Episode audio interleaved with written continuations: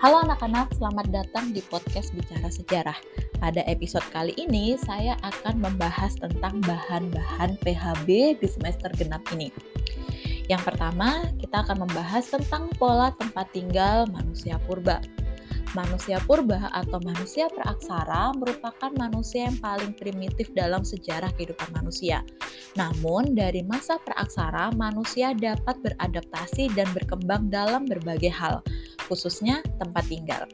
Tentu saja, masa praaksara tidak dapat disamakan dengan masa sekarang, karena pada masa praaksara, manusia hidup berpindah-pindah atau nomaden mengikuti sumber makanan, lalu mulai hidup setengah menetap ketika mereka mengenal sistem berladang dan kemudian berkembang menjadi menetap dan menghasilkan makanan dengan cara bercocok tanam melalui media sawah.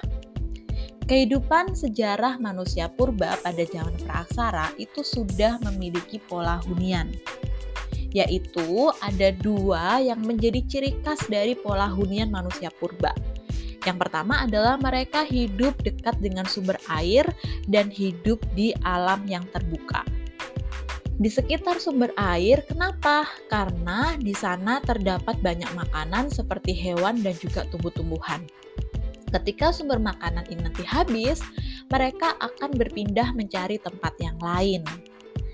Pola hunian manusia praaksara tersebut yang tinggal di dekat daerah aliran sungai dapat dilihat dari letak geografis situs-situs serta kondisi lingkungannya.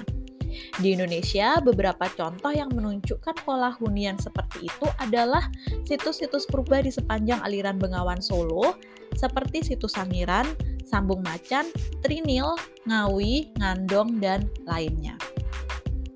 Ketersediaan air ini bersifat pokok dalam kehidupan makhluk hidup.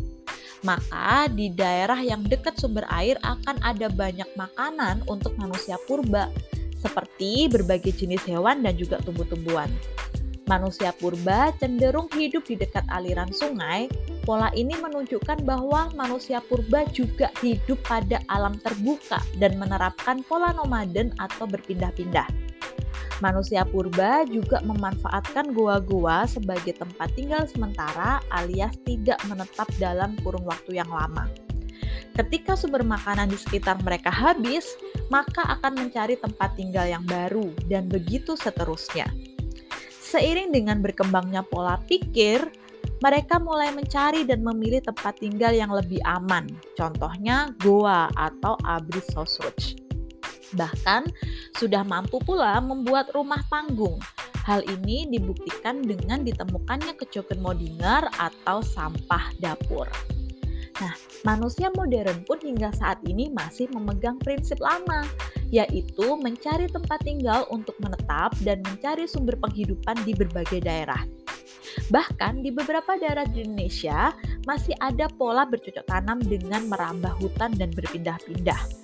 Jika kehidupan manusia purba masih tinggal di goa sebagai tempat tinggal dan hidup di dekat sumber air untuk mempermudah mencukupi kebutuhannya, maka manusia modern telah mengenal rumah dan mengenal uang untuk membantu mencukupi kebutuhannya. Ya, itulah pola kehidupan manusia purba.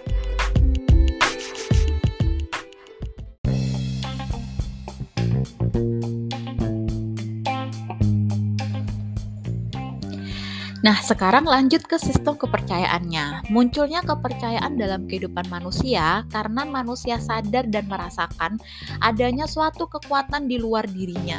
Manusia praaksara ini sudah mulai mengenal kepercayaan yang dilandaskan pada apa yang dianggap sebagai hal yang sangat penting dan tidak masuk akal. Kepercayaan tersebut berupa kepercayaan animisme, yaitu percaya kepada roh nenek moyang, roh leluhur, atau roh apapun itu, dan dinamisme yang percaya kepada benda-benda tertentu. Pemakaman jenazah dan lukisan pada dinding-dinding goa ini merupakan bukti bahwa masyarakat praaksara sudah mengenal kepercayaan. Dalam perkembangan selanjutnya, biasanya jenazah akan dikubur bersama dengan bekal kubur berupa barang-barang yang dibutuhkan semasa hidupnya. Kemudian, masyarakat praaksara akan membuat tugu peringatan untuk menghormati reh nenek moyang serta tempat untuk meletakkan jenazah, khususnya apabila yang meninggal itu orang penting seperti kepala suku dan orang-orang berpengaruh lainnya.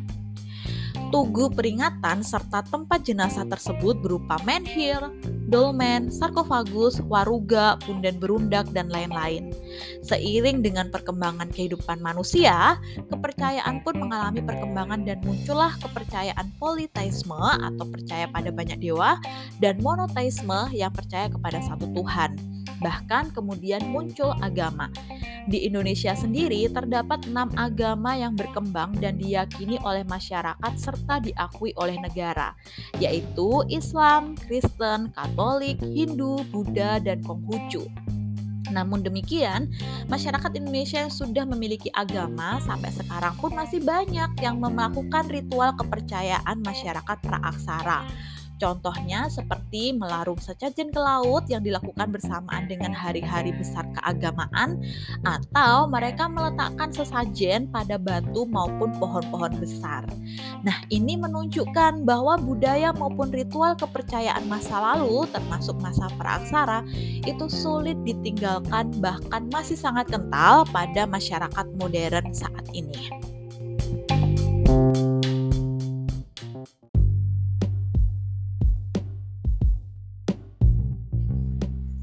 Nah, kita lanjut ke persamaan dan perbedaan antara manusia purba dan manusia modern.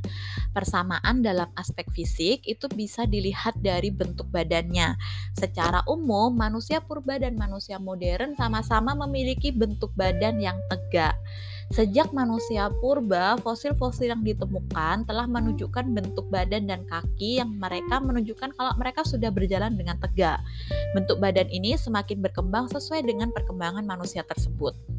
Lalu berjalan dengan dua kaki. Dari fosil-fosil manusia purba yang ditemukan, meski tidak lengkap, telah menunjukkan bahwa manusia purba sejak awal sudah menggunakan kaki untuk menopang tubuhnya. Hal ini pula yang membedakan manusia dengan kera atau simpanse. Yang ketiga adalah tinggi badan. Dari tinggi badan manusia purba dan manusia modern itu relatif sama, yakni sekitar 110-200 cm. Manusia purba yang paling mirip ukurannya dengan manusia modern sekarang adalah Homo erectus. Dan yang selanjutnya adalah warna kulit, rambut, dan mata, maupun bentuk hidung, mata, jari, itu yang memiliki persamaan dengan manusia modern. Sama-sama berwarnanya sama, bentuknya sama, seperti itu ya, mayoritas sama. Lalu persamaan dalam aspek non-fisik. Manusia purba dan manusia modern sama-sama pemakan tumbuhan dan hewan, sama-sama telah mengenal bahasa, menggunakan api untuk memasak, menggunakan peralatan hidup, serta senang berburu. Nah, sekarang lanjut ke perbedaannya. Dari segi fisik. Perbedaan dari segi fisik itu bisa dilihat dari rangka tubuh manusia modern yang lebih ramping daripada manusia purba, karena manusia modern sudah bergantung pada teknologi. Sedangkan manusia purba itu memiliki effort kerja keras yang lebih begitu ya daripada manusia modern. Lalu dari bentuk kepala juga. Ruang tengkorak manusia modern jauh lebih besar dibandingkan dengan manusia purba karena volume otak manusia modern juga lebih besar daripada manusia purba. Jika manusia purba kebanyakan kurang dari 1000 cc, tapi manusia modern sudah lebih dari 1000 cc. Selanjutnya adalah dalam perbedaan aspek non-fisik. Alat-alat yang digunakan oleh manusia purba jauh lebih sederhana daripada manusia modern. Bahasa manusia purba pun juga lebih sederhana daripada manusia modern yang lebih kompleks. Manusia purba tinggal nomaden dalam kelompok kecil, tapi manusia modern telah hidup menetap dalam kelompok yang besar. Dan yang terakhir, manusia purba hidup dengan cara berburu dan mengumpulkan makanan serta bercocok tanam tingkat sederhana, tapi masyarakat modern sekarang sudah memiliki pekerjaan yang sangat beraneka ragam.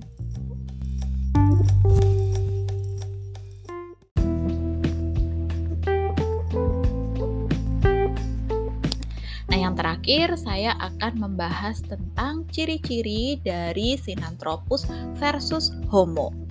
Ciri-ciri dari Sinanthropus pekinensis adalah kapasitas tulang tengkorak sekitar 1000 cc, memiliki tengkorak yang pipih pada bagian wajah, memiliki dahi kecil, sebuah lunas dekat atas kepala sebagai pelengkap otot, tinggi badan sekitar 165-180 cm, bagian kepala belakang tampak menonjol, langit-langit mulut besar, dan gigi modern.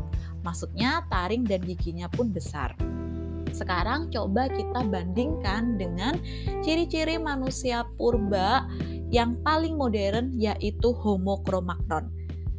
Fisiknya seperti manusia modern, yaitu tenggorokannya tinggi dengan atap dan belakang tengkorak yang bundar, memiliki volume otak sekitar 1400 cc, tonjolan tulang kening telah hilang, dahinya vertikal, mukanya sudah datar tanpa penonjolan di bagian mulut. Ukuran rahang dan giginya seperti sebagai alat pengunyah telah menyusut, serta dagunya sudah nampak rata. Nampak nyata juga. Ukuran tubuh rata-rata 165 cm dan struktur serta volume tengkorak tampak lebih mirip dengan tengkorak ras-ras yang hidup di Afrika dan daerah tropis juga saat ini. Ya, itulah bahan PHB kalian untuk kelas 10 sejarah peminatan. Selamat berjuang, selamat belajar, tetap andalkan Tuhan, jaga integritas. Terima kasih, Tuhan memberkati.